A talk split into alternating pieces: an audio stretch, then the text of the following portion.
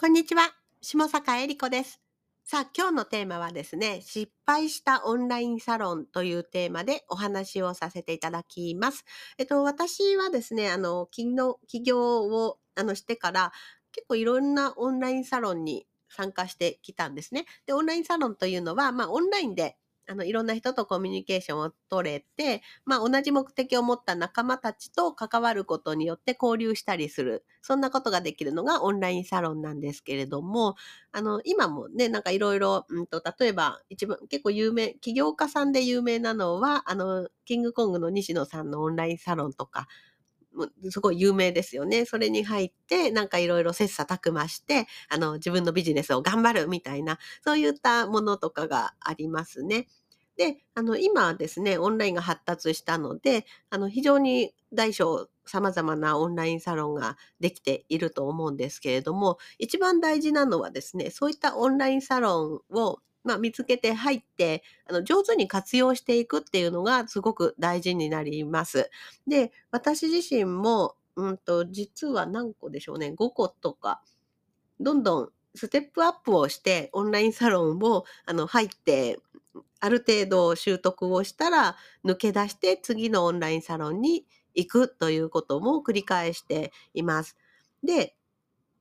今日お伝えしたいのは、一番お伝えしたいのは、うんと、コンフォートゾーンを抜け出すっていうことをお伝えしたいなというふうに思います。で、人っていうのはどうしても安心安定を求めてしまうし、すごいいいことなんですけれども、安全な場所にいるっていうのは大事なんですけれども、それゆえ、一つなんかいいオンラインサロンが見つかったら、あの、そこから自分が成長するかしないかっていうのをしっかり、うん、と見てもらいたいなというふうに思います。で、例えば一つのももちろんずっと居続けて成長できる環境だったらすごいいいと思うんですけれども、あの、もうある程度成長したのに、まあそこにずっといてしまったりすると、あんまり成長がないわけなんですね。で、自分の周りにいる人の環境ってすごく大事で、特にビジネスをしているとすると、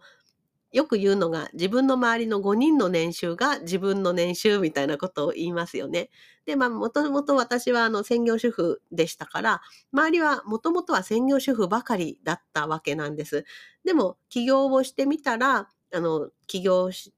起業家の集まりとかに行くようになって、いろんな起業家の考えを学ぶことができるようになってくるわけなんですね。そうすると、起業家の集まりでお話ししていることと、専業主婦の時にお話ししていることっていうのは、全く別次元の考え方になったり、あの話の内容になったりするんです。そうすると、やっぱり自分の思考とか考え方とかも、あの、どちらかというと、こう、周りに寄せ、寄せてくるというか、あの、似てくるっていうところがあります。なので、やっぱり、あなた自身も私もそうなんですけれども、あの、これからこう目指す姿ですね。こういうふうになりたいというか、あと年収もこうしたいとか、このくらいの年収がいいなとかいうふうになったら、そういう人がいる場にどんどん進んでいかないといけないと思うんですね。そう考えると、一つのオンラインサロンにずっとしがみついているってことはあんまりないんじゃないかなっていうふうに思うんです。で、うんと、私もですね、あうんと、じゃあ、とあるオンラインサロンの話をしましょうか。あの、起業と当初に参加させてもらっていたオンラインサロンがあったんですね。で、あの、起業当初はですね、起業する前だったので、うんと、すでに起業している人の考えとかについていくのが必死でした。で、自分がある程度進んでいくとですね、その中にいるメンバーよりどんどんあの収入も大きくなっって、自分も成長を結構なスピードでしていったので、まあ、成長のスピードとか事業を拡大するスピードっていうのは、それぞれが持つライフスタイルとか考え方で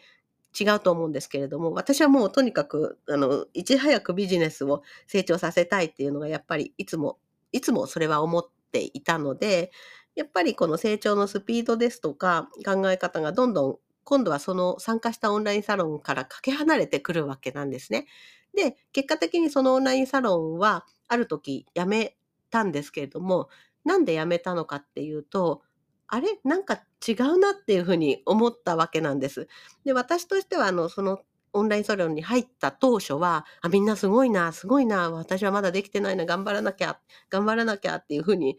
ずっと思っていたし、そういうふうに思っていた人が、を、思っていた人をですね、ある時なんか、あれ？なんか乗り越えた？みたいな。あの、ももちろんマウントを取るとか、人より上にいたいとか、そういうんじゃないんですけれども、見下したいとかそういうことでもないんですけれども、なんか考え方的に、いつまでもそのその、なんか、うん、口が悪いんですけど、ぬるま湯の環境の中にずっといて、そのぬるま湯の環境の中だけでずっと居続けてしまう人と、ちょっと違うなっていうふうに私がある時気がついたんですね。そうするといろんなものが見えてきて、例えば私自身は本当に自分の力で、私が今大黒柱っていうのもありますし、あの、自分でちゃんと自立してビジネスをやっていきたいと思う意気込みで取り組んでいるんですけれども、方やですね、旦那さんの収入がある程度あって、片手間でやっている人っていうのは、うん、半ばちょっと余裕があるわけなんですね。なので、その、それらが見えてない頃は、余裕がある人ってやっぱり稼げてるように見えるし、うん、しっかりまあ余裕があるからやってくれるように見えたんですけれども、実際はですね、余裕があったから、仕事にもそんなに真剣に取り組んでなくて、うん、やってあげるよみたいな、そういうかなんか軽いノリだったわけなんですね。そうすると対応してもらったとしても精度もそんなに高くないっていうことが発生してしまって、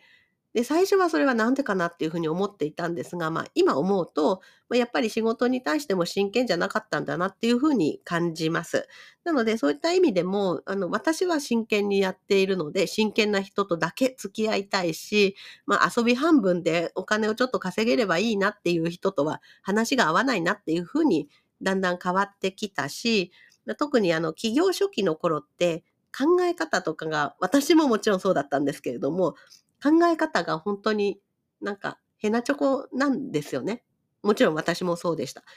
だし、すぐブレるし、あの、やる気がなくなるし、うん、横道それるし、まあ、覚悟がなかったりします。まあ、そういう方が多かったっていうのがあるので、そういったところで自分が進んでいくと、ある時合わなくなるわけなんですね。そういった時に合わないところ、合わないっていうふうに気づくっていうのが非常に大事で、気づいたらそこから抜け出して次の自分のステージに進んでいかないとダメだと私は思っているんですね。まあ、なので、どんどんステップアップして7個ぐらい、ん ?5 個だったかな ちょっと数え、しっかり数えればいいんですけど、まあ、とにかく、あの、どんどん自分を成長させてくれる環境に抜け出して、うん、また次飛び込んでいくってことをしてきています。うん、なので、まあ私、今回私のエピソードですけれども、失敗したオンラインサロンっていうのは、やっぱり居続けてしまうと、そこでちょっとあるところで自分の成長がこれ以上ないなっていうふうに思ってしまう、そこに居続けてしまうっていうところを、ところに気づいたら、はい、どんどん抜け出して、コンフォートゾーンから抜け出して、新たなチャレンジをしていくのがいいんじゃないかなっていうふうに思っています。はい。じゃあちょっとまとめましょう。えっと、今日は失敗したオンラインサロンっていうところなんですけれども、まあ、入ってですね、まあ、ある程度したら、ん？っていうふうにあの自分の成長があの感じて、もうここで得られるものがないなっていうふうに思ったら、あの卒業して次の環境にどんどん進むのがいいんじゃないかなっていうふうに思いますので、まあ、これからね、ビジネス起業していく方も、あの、いろんな環境に飛び込んでいく方もいると思うんですけれども、ぜひ、オンラインサロンで失敗しないようにしていただけたらなというふうに思っております。はい。じゃあ今日もお聴きいただいてありがとうございます。また配信していきますので、ぜひフォローしていただけると嬉しいです。それではまたお会いしましょう。バイバーイ。